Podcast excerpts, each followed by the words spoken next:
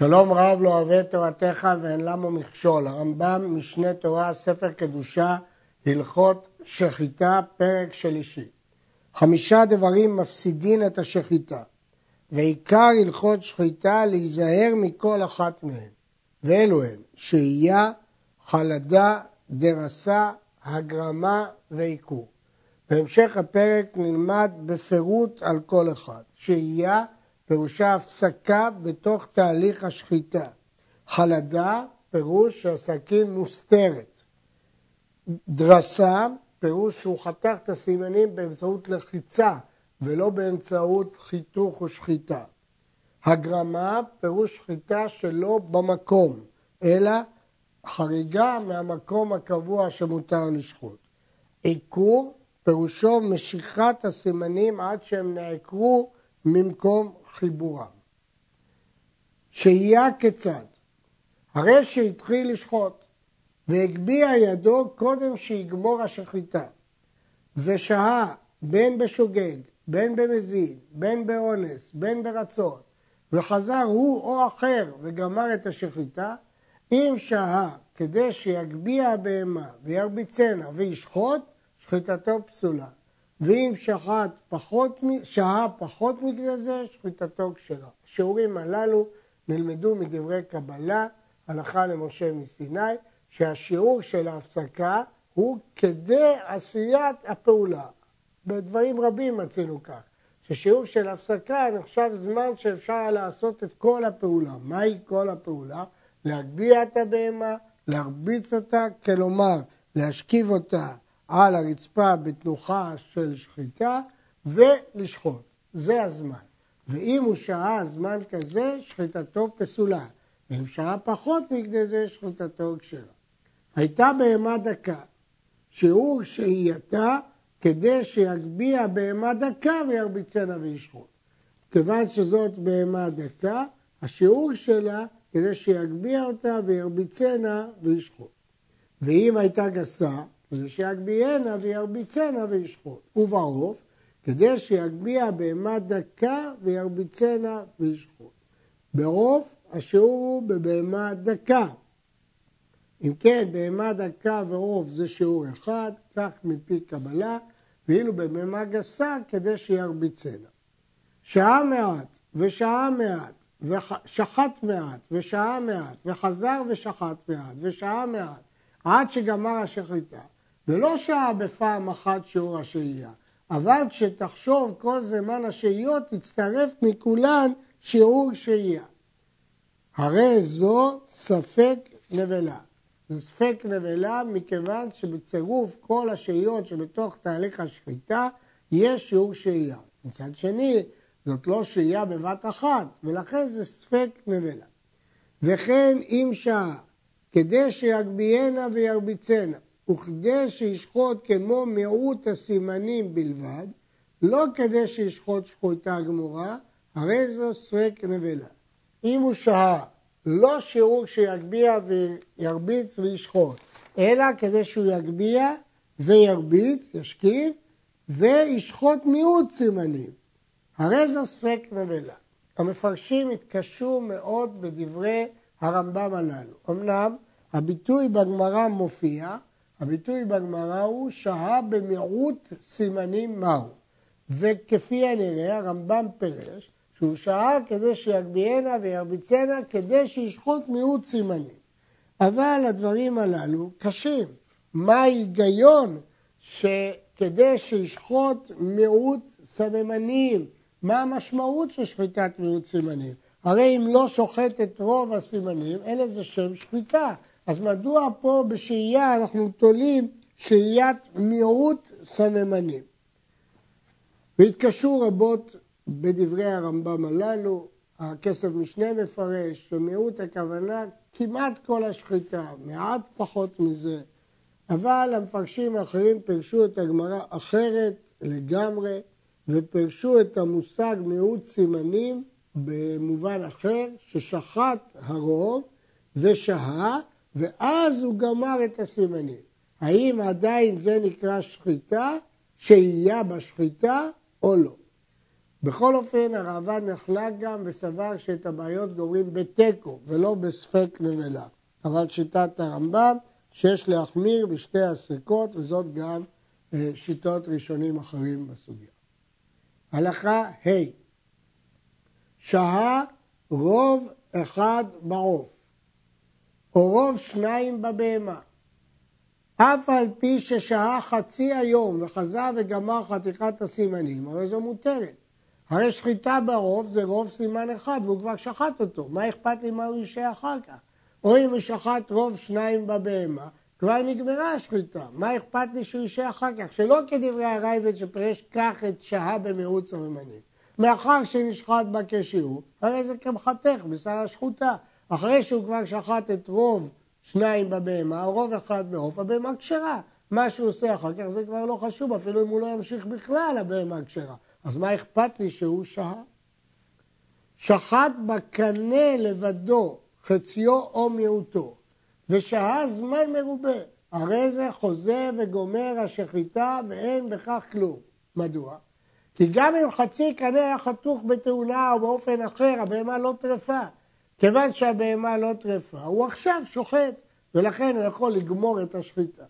אבל אם שחט רוב הקנה, או שנקב בוושת כלשהו, ושהה כשהוא, בין שחזר וגמר השחיטה שהתחיל, בין ששחט שחיטה גמורה במקום אחר, אז זו פסולה. מפני שהבהמה העוף שנפסק רוב הקנה שלה, או שניקב הוושת במשהו, נבלה, ואין השחיטה מועילת בה, כמו שהתבהר. ברגע שהוא שחט רוב קנה והפסיק, הבהמה נבלה. או ברגע שניקב הוושת במשהו, הבהמה נבלה. ולכן אין טעם ואין משמעות למה שהוא ימשיך לשחוט. מסקנת הדברים הללו, הנה נתבהר לך, שאין שהייה בקנה בעוף כלל. שאם שחט רוב הקנה ושעה, כבר נגמרה שחיטתו. הרי בעוף מספיק רוב, רוב סימן אחד. אז אם הוא שחט את רוב הקנה, אין שום בעיה. כשחזר וגמר, מחתך בשר, ומה אכפת לי מה הוא עושה אחר כך?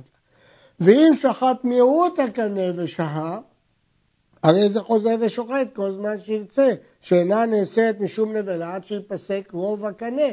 בהמה, עוף שנחתך חצי קנה שלו, הוא עדיין לא נבלה. אז אם כן, ממה נפשך? אם הוא שחט רוב הקנה, זו כבר שחיטה כשרה. אם הוא שחט מיעוט הקנה, זה לא כלום, הוא יכול עכשיו לשחוט ולהכשיר את הבהמה. שחט העוף ושהה בו, ואינו יודע אם ניקב הוושת או לא ניקב. הרי אמרנו שאם ניקב הוושת היא כבר נבלה. מה הוא יעשה? חוזר ושוחט הקנה לבדו במקום אחר. שחיטה טובה. ומניחו עד שימות. ובודק הוושת מבפנים. אם לא נמצאת בו טיפת דם, בידוע שלא ניקב וכשרה. הרי אחרי שהוא שחט, הוא יכול לבדוק את הוושת מבפנים, ומבפנים יש קרום לבן, אם אין שם טיפה אדומה, סימן שאין נקב, אין טיפת דם, אז סימן שהוא לא ניקב. למה הרמב"ם אומר שחוזר ושוחט הקנה במקום אחר? כי אם הוא ישחט במקביל לוושת, שהוא יעשה נקב, לכן הוא ישחט במקום אחר. ואז השחיטה כשרה כי הקנה נשחט. כל מה שעלינו לברר אם ניקב הנפשת לפני כן. נפתח את הוושת מבפנים ונראה האם הוא ניקב או יש בו טיפת דם, אם לאו. חלדה כיצד? כגון שהכניס הסכין בין סימן לסימן, כמו חולדה, בין שפסק הסימן העליון למעלה, בין ששחט התחתון למטה שהוא דרך שחיטה, הרי זו פסולה. הוא הכניס בין סימן לסימן, בין הקנה לבין הוושת שנמצא בדרך כלל מאחורי הקנה. עכשיו הסכין מכוסה על ידי אחד הסימנים. כיוון שהיא מכוסה על ידי אחד הסימנים והיא לא גלויה, זה נקרא חלדה והשחיטה פסולה.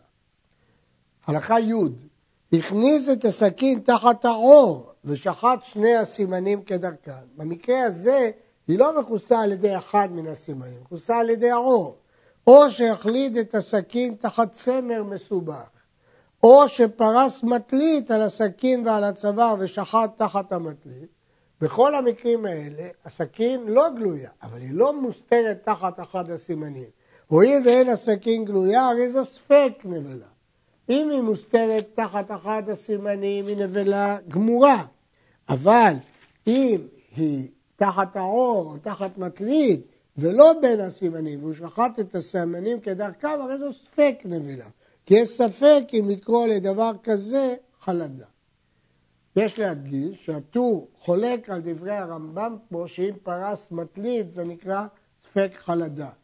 אלא שדווקא במטלית מחוברת, עם שעבר או דבר אחר, אבל עצם זה שיש מטלית היא לא מספיק להיקרא חלדה. אבל דעת הרמב"ם שאם הוא שם מטלית כבר נקראת שהסכין מכוסה ולכן זה ספק נבלה. לשון הרמב"ם בפירוש המשנה, תיאור החלדה שיהיה הסכין מסתתר בשחת שחיטת מקצת השיעור שצריך לשחוט. בין שהיה מסתתר תחת בגד, או תחת צמר, או תחת העור כמו הדגים, הכל אסור, אלא יהיה הסכין גלוי בשעת השחיטה כולה. אם כן, אנחנו רואים בצורה מפורשת שלפי הרמב"ם כל כיסוי יוצר ספק נבלה, שלא כדברי הטור, שרק עם הטלית מחוברת. דרסה כיצד? כגון שהיכה בסכין על הצוואר כדרך שמכים בסייף, וחתך הסימנים בבת אחת, בלא הלכה ואהבה, הוא היכה בסכין, וההכאה היא שחתכה את הסימנים, ולא השחיטה, לא הולכה ואהבה. או שהניח הסכין על הצוואר, ודחק למטה כחותך צנון או קישוט על שחתך הסימנים, הרי זו פסולה. הוא הניח את הסכין על הצוואר ולחץ עליה, ואז היא חתכה את הסימנים. זה לא דרך שחיטה, זה דרך דריסה, והרי זו פסולה. בהמשך ההלכות נלמד מה הדין כשהרמב"ם מגדיר כפסולה. הגרמה כיצד? אמרנו שהגרמה זה שחיטה שלא במקום. זה השוחט בקנה למעלה במקום שאינו ראוי לשחיטה, וכמו שני חיטים יש בסוף הקנה למעלה בטבעת הגדולה. שייר בתוך החיטים, שחט בתוך החיטים, אם שייר מהם כלשהו למעלה, הרי זו כשרה. שהרי שחט משיפוי כובע ולמטה, והוא מן המקום הראוי לשחיטה. ואם לא שיער מהם כלום, שחט למעלה מהם, הרי זו מוגרמת ופסולה. אמרנו שהחריגה בקנה זה שהוא שחט למעלה שלא במקום שחיטה. מה זה שלא במקום שחיטה? יש שני חיטים בסוף הקנה, זה מטרי הקול, זה שני סחוסים דומים לשני גרגירי חיטה בתוך הטבעת הגדולה. ויש שיפוי כובע, מקום מחודד כמו כובע, שבו יש חיבור לעצם הלשון. אם הוא שייר בתוך החיטים כלשהו למעלה, כשרה. אבל אם הוא לא שייר, אלא שחט למעלה מהם, הרי זו מוגרמת ופסולה. מדוע הרמב"ם מביא דוגמה של מוגרמת רק בקנה ולא הביא בוושת? מכיוון שאם הוא ניקב את תרביץ ותורבץ הוושת, כבר היא אה, נבלה ולכן לא שייך שם בכלל הגרמה. שחט רוב האחד או רוב השניים והשלים בדרסה או בהגרמה, הרי זו כשרה. שהרי נשחט כשהוא הראוי. אם הוא שחט רוב אחד ברוב, או רוב שניים בבהמה, בעצם השחיטה מושלמת. עכשיו, אם הוא ישלים על ידי דריסה או הגרמה, זה לא מעכב, כי כבר הבהמה נשחטה כראוי. הגרים בתחילה שליש ושחט שני שלישים, הרי זו כשרה. אם בתחילה הוא שחט שליש שלא במקום, אבל אחר כך הוא שחט את הרוב במקום, הרי זו כשרה, כי רוב המקום היא שחיטה כשרה. ועדיין היא לא נבלה, כי בתחילה לא נשחט רוב הקנה. שחט שליש והגרים שליש וחזר ושחט שליש האחרון כשרה. החידוש פה, שכיוון שהרוב בשחיטה והמיעוט בהגרמה, למרות שכשהוא הגיע לנקודת הרוב, 51 אחוז, הוא הגיע בהגרמה, אבל זה לא אכפת לי, כי במשך כל השחיטה היה שני שלישים של שחיטה כשרה. לא אכפת לי שהם השליש הראשון והשליש האחרון. הגרים שליש ושחט שליש, וחזר והגרים שליש האחרון, הרי זו פסולה. למרות שבשעה שהוא הגיע לנקודת הרוב 51 אחוז, זה היה בשחיטה כשרה, זה לא אכפת לי, כי רוב השחיטה היא בשחיטה שלא במקום, שחיטה פסולה, ולכן השחיטה פסולה. עכשיו הרמב"ם מסיים במשפט שהתקשו בו מאוד המפרשים. ואם דרס או החליד בין בשליש הראשון בין בשליש האמצעי, הרי זו פסולה. לכאורה משמע מכאן שאם הוא דרס בשליש הראשון ואחר כך שחט בסדר, פסולה. מדוע? כי היא דרוסה. אבל גם משמע מכאן שהוא מחליט בשליש הראשון ואחר כך שחט שני שלישים, הרי זו פסולה. אבל למדנו לפני כן בהלכה י' שאם שחט מיעוט הסימנים בהחלדה וגמר השחיטה שלו בהחלדה, הרי זו ספק נבלה. מדוע אם כן כאן הוא אומר שהיא פסולה? המפרשים התקשו מאוד בדברי הרמב"ם הללו. הריבש אמר שאין לו פתרון. אחרים השיבו שמה שהרמב"ם אומר פה, הרי זו פסולה, כוונה ספק נבלה, כפי שהוא אמר בהלכה ט'. אבל השח, שפתי כהן ביורה דעה, דחה את כל התירוצים הללו, ואמר תירוץ מבריק מאוד בדברי הרמב"ם. פשט בדברי הרמב"ם. שמה שהרמב"ם אומר בסוף, ואם דרס או החליט בין בשליש הראשון בין בשליש האמצעי, יש פה ה' הידיעה כדי לייחס את זה למקרה הקודם. אמרנו שאם הגרים שליש ושחט שליש וחזר והגרים שליש האחרון, הרי זו פסולה. כאן, אם דרס או החליט בין בשליש הראשון, בין במקרה שאמרנו שהשליש הראשון דרס או החליט ואחר כך הגרים, או בין בשליש האמצעי, הרי זו פסולה, כי כאן מצטרף הדריסה והחלדה להגרמה, ולכן השחיטה פסולה והדברים ברורים כדברי השחר. הלכה י"ד, עיקור כיצד? כגון שנעקרה הגרגרת והיא הקנה, גרגרת היא הקנה, קנה הנשימה, או הוושט שהוא ממערכת העיכול, ונשמט אחד מהם או שניהם קודם גמר שחיטה. הרמב"ם בפירוש המשניות ובתשובה מסביר באריכות איך לבדוק את העיקור הזה. הוא אומר שזה דבר לא שכיח, אבל הוא מדריך שם איך אפשר לבדוק את העיקור כאשר מושכים את אחד הסימנים יותר מהגמישות שלהם והוא נעקר.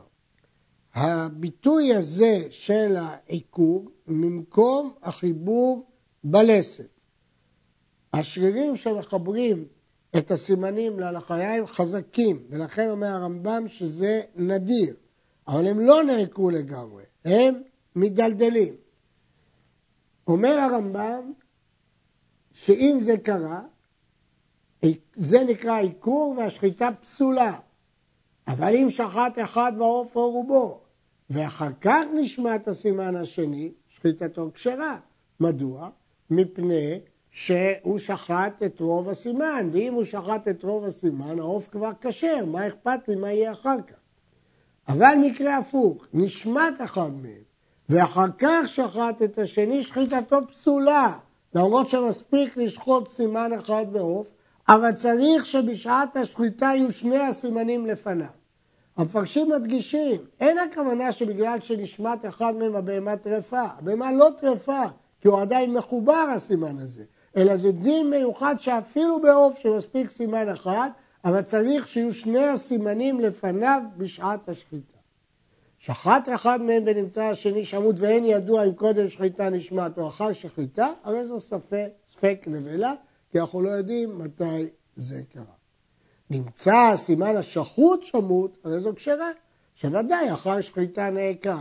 שאילו נעקר קודם שחיטה, היה מדולדל ולא יישחט. זה היה מדלדל בידו ולא יישחט.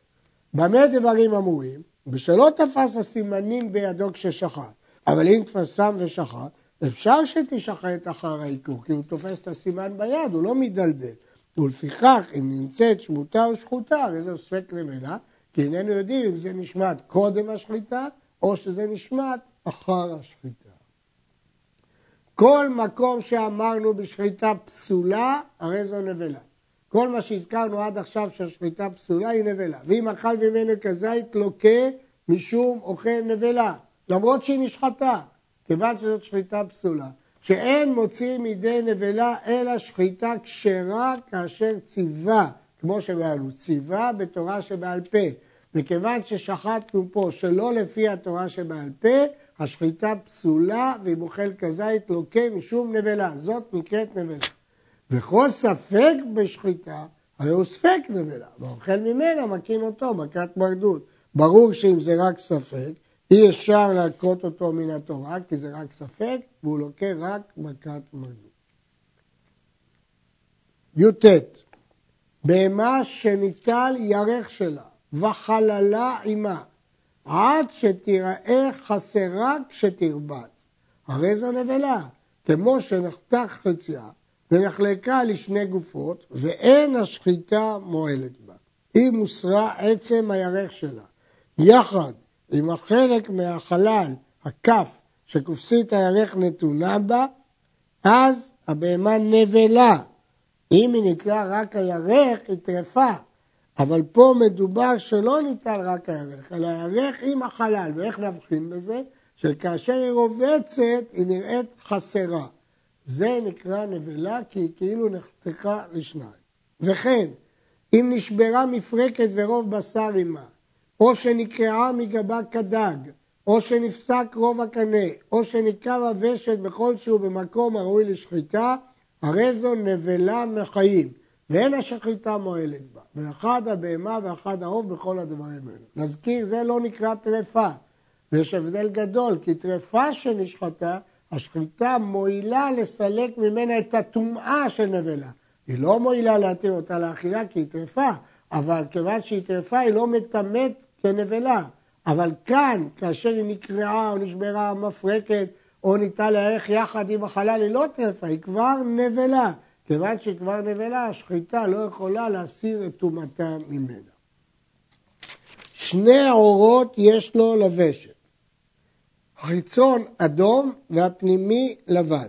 הוושת מורכב משתי שכבות של רקמות, חיצונה אדומה והפנימית לבנה. ניקב האחד מהם בלבד, כשרה. זה לא נקרא שניקב הוושת. נקבו שניהם בכל שהוא במקום הראוי לשחיטה, הרי זו נבלה. ובין שנשחטה במקום הנקב, ובין שנשחטה במקום אחר, אין השחיטה מועלת בה. מדוע? כי היא כבר נבלה. מדגיש, זה בוושת, שלא כמו הדין בקנה, שעד שלא נשחט רובו, הוא לא נבלה. נקבו שניהם זה שלא כנגד זה, נבלה. אפילו שהנקבים אינם זה מול זה, אבל כיוון שהשכבות האלה של הוושת אינן דבוקות ויכולות לנוע, הרי אפשר שיהיו הנקבים מול, אחד מול השני כשהבהמה אוכלת או כשהיא מעלת גרה. ניקב הוושת ועלה בו קרום וסתמו, אין הקרום כלום, והרי הוא נקוב כשהיה. קרום שסותם נקב בוושת הוא כלום, הבהמה פועה, פותחת את פיה וכל הקרום הזה ייעלם.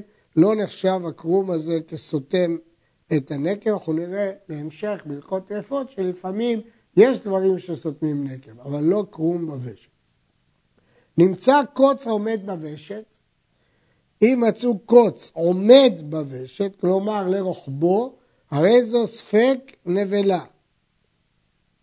שמא ניקב הוושת, ולמה אנחנו לא רואים את הנקב? ועלה קרום במקום הנקב ואינו נראה. הקוץ מעלה לי חשד שהיה פה נקב, ולמה אני לא רואה נקב? כי עלה קרום, אבל אמרנו שקרום לא מכשיר נקב בוושת. אבל אם נמצא הקוץ לאורכו בוושת, אין חוששים לו, שרוב הבהמות המדבריות אוכלות, הקוצים תמיד, איך לעקוץ? אז יש לה קוץ שמונח בדרכי העיכול, אין בזה שום בעיה. ושת אין לו בדיקה מבחוץ, אלא מבפנים. אמרנו שהשכבה הראשונה, הקרום החיצוני של הוושת הוא אדום, אז איך אפשר להבחין בדם? אבל הקרום הפנימי הוא לבן, אז אפשר להבחין. כיצד? הופכו ובודק. אם נמצא עליו טיפת דם, בידוע שהיה נקוב. כמובן, אם יש סיבה לחשוד, אז הופכים את הוושת כדי לחשוף את החלק הפנימי שלו, ואז אפשר לדעת אם הוא היה נקוב. גרגרת, כלומר קנה, אנחנו חוזרים עכשיו לקנה, שנפסק רוב חללה במקום הראוי לשחיטה, הרי זו נבלה. אם רוב היקף החלל הפנימי ניקב, נפסק במקום שראוי לשחיטה, זו נבלה. וכן אם נקבע כאיסר, הרבה מעריכים שהקוטר של איסר זה 23 מילימטר, נקבע נקבים קטנים, לא קיסר, אלא הרבה נקבים קטנים. אם נקבים שאין בהם חסרון, הם מצטרפים לרובה. אם יש נקבים אבל לא גרמו לחיסרון בתוך הקנה, מצטרפים לרובה.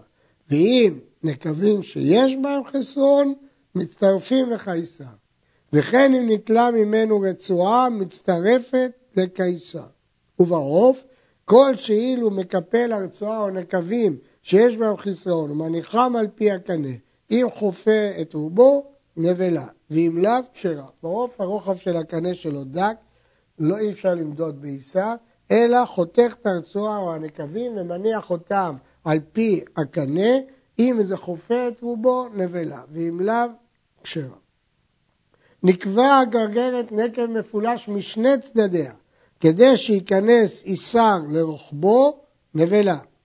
נסדקה לאורכה, אפילו לא נשתייר מן המקום הראוי בה לשחיטה, אלא משהו למעלה ומשהו למטה, שלא. גרגרת שנקבע, ואין ידוע אם קודם שחיטה נקבע, ואז היא כמובן פסולה, או אחר שחיטה. נוקבים אותה עתה במקום אחר, ומדמים הנקב לנקב. אם נדמה לו, מותרת. למה? כי עכשיו ברור שהנקב נעשה עכשיו אחרי שחיטה.